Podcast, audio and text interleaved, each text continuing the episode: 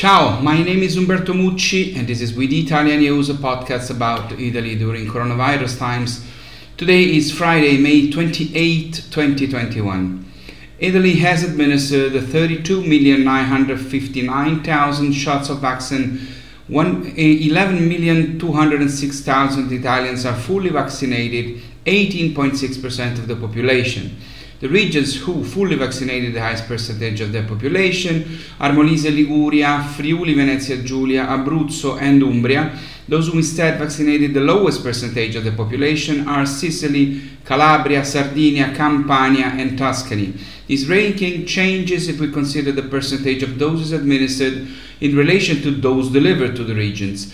From this point of view, the five regions with the highest percentage are Umbria, Apulia, Lombardy, Marche, and Liguria, while, while those with the lowest percentage are Sardinia, Friuli Venezia Giulia, Lazio, Valle d'Aosta, and Trentino Alto Adige.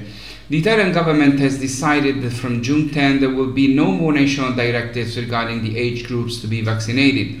The number of the doses already delivered and those that will arrive in the next two weeks allow to plan the acceleration of the campaign in view of the summer.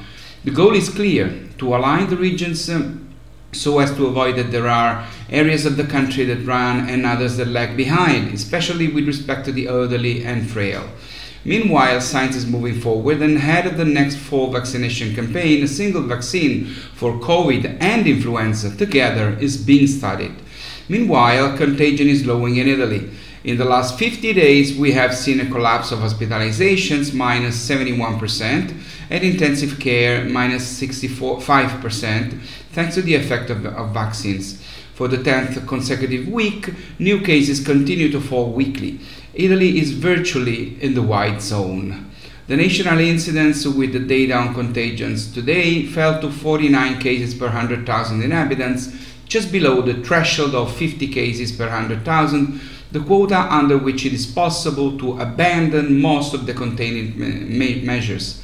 The parameter is applied on a regional basis, but exceeding the psychological threshold at the national level is still a watershed. The last time with an incident below this threshold dates back to October 11, 2020, over seven months ago. At that time, however, it was in full ascent, with a rate of increase close to 100% weekly, while today we are in a decline close to 30% weekly. Therefore, a white June is on the horizon for more than half of the peninsula. The white zone means that there is no curfew, everything is open, and only the obligation to wear masks and anti aggregation measures remain.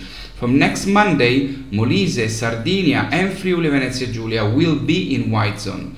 Also, according to the data, Liguria, Veneto, Umbria, and Abruzzo go towards the white starting from the following Monday, that is June 7.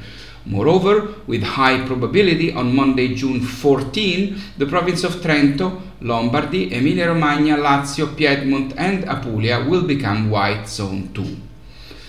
Some problems that had been threatened by some Eastern European countries have been overcome, and now the recovery fund machine is getting underway with the start of the procedure to pay to the 27 states the advance of the first tranche of funds. For Italy, it is worth 25 billion euros. 13% of the total planned over six years, which will arrive between the end of July and early August. Of these 25 billion euros, 11 billion will be issued in the form of loans to be repaid in the long term, while the others are grants, non repayable subsidies. A research study just published says that the role of nonprofits is growing in Italy even during the pandemic. A universe accounts 375,000 institutions, including associations, foundations, and social cooperatives, an increase of 25% compared to 10 years ago. There are 10.5 million Italians who participate in associative activities, i.e., one in five of those over the age of 14. The value of production is estimated at 80 billion euros and is close to 5% of the gross domestic product. There are 900,000 employees, 70% of them are women, in addition to 4 million volunteers. Research confirms that Italy is one of the countries with the most subsidiary vitality in Europe, with one association for every 160 inhabitants, 65% of non-profit institutions operate in culture, sports and recreation, followed by social assistance and civil protection with 9%, labor and business relations uh, 6%, religion 5%, education and research 4%, and health 4%. In Italy, the pandemic has enhanced the role of the third sector, which has flanked public intervention in key sectors uh, such as assistance and health. Certainly, the COVID emergency has penalized certain sectors such as nurseries, day centers for the disabled, sports and recreational activities. But despite the crisis, private individuals and public bodies have supported the third sector with donations and contributions, recognizing its great social value and helping to spread the culture of subsidiarity in Italy. In order to try to discover the dreams, fears, and values of Italians between 18, 18 and 30 years of, of age, a wide ranging survey was conducted. What emerged was a surprising and partly worrying portrait. At the top of the list of people they know and recognize themselves in is the wonderful Bebe Vio, 24 year old world champion of Paralympic foil, a product Italian who has made the phrase life is cool her slogan. Young Italians feel, feel uncertainty like everyone else, but they are more bored, 10% more, anxious, 6% more, resigned, 4% more, and less confident, 6% less than adults. They see themselves as dreamers, reckless, and supportive, but neither competent nor concrete, responsible, or consistent. It is as if they do not feel ready to take responsibility. In fact, only one in three would like to be more involved in politics. After this difficult year, they feel grateful to doctors and nurses, while they have less and less trust in politics and journalists.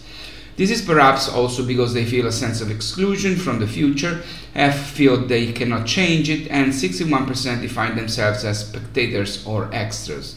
With few career opportunities due to lack of generational turnover, the 82% of them.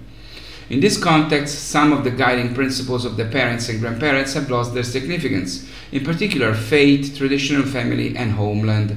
The main themes on which they want to commit themselves are the fight against climate change and gender equality. Regarding the relationship with technology after a year of distance learning and smart working, the young Italians who say that the problems created by science and technology outweigh the benefits are, in percentage terms, more numerous than uh, adults 39 versus 34%. Even if for 7 out of 10 of them the impact of technology on their lives is positive. Usually in these videos I don't make reference uh, to Italian characters who have unfortunately left us. Today however I am making an exception because yesterday Carla Fracci, a true Italian icon of the world of dance and entertainment, passed away at the age of 84. Carla Fracci was born in Milan in Lombardy, home of the most famous theater in the world, La Scala, where Fracci was prima ballerina, renowned for romantic roles alongside such greats as Rudolf Nureyev and Mikhail Baryshnikov. The Milan Theatre recalled the fairy tale rise of the daughter of a tram driver who, through talent, commitment, and hard work, became the most famous ballerina in the world and inspired a generation of young people. I can assure you that it is true. My wife was a ballet dancer and my daughter still is, and for both of them, Carla Fracci was simply a myth of whom every Italian was and will always be proud. Born in 1936, Fracci spent World War II with relatives in the countryside to escape the frequent bombardment of Milan, the industrialized Lombardy capital. She described her, her, younger self as a farmer who knew nothing of the theater of the, or the world of dance, much less those little shoes. But after the war, an observer remarked on her grace and musicality, recommending she try out for La Scala's academy. She was accepted at age 10, riding her father's tram each day to the academy. If you think about it, it's the perfect example of the Italy after the Second World War poor, humble, talented, and then successful after a lot of hard work and confidence in the future. Italy owes her and will never forget her grace her belief in hard work, and her immense pride of being Italian.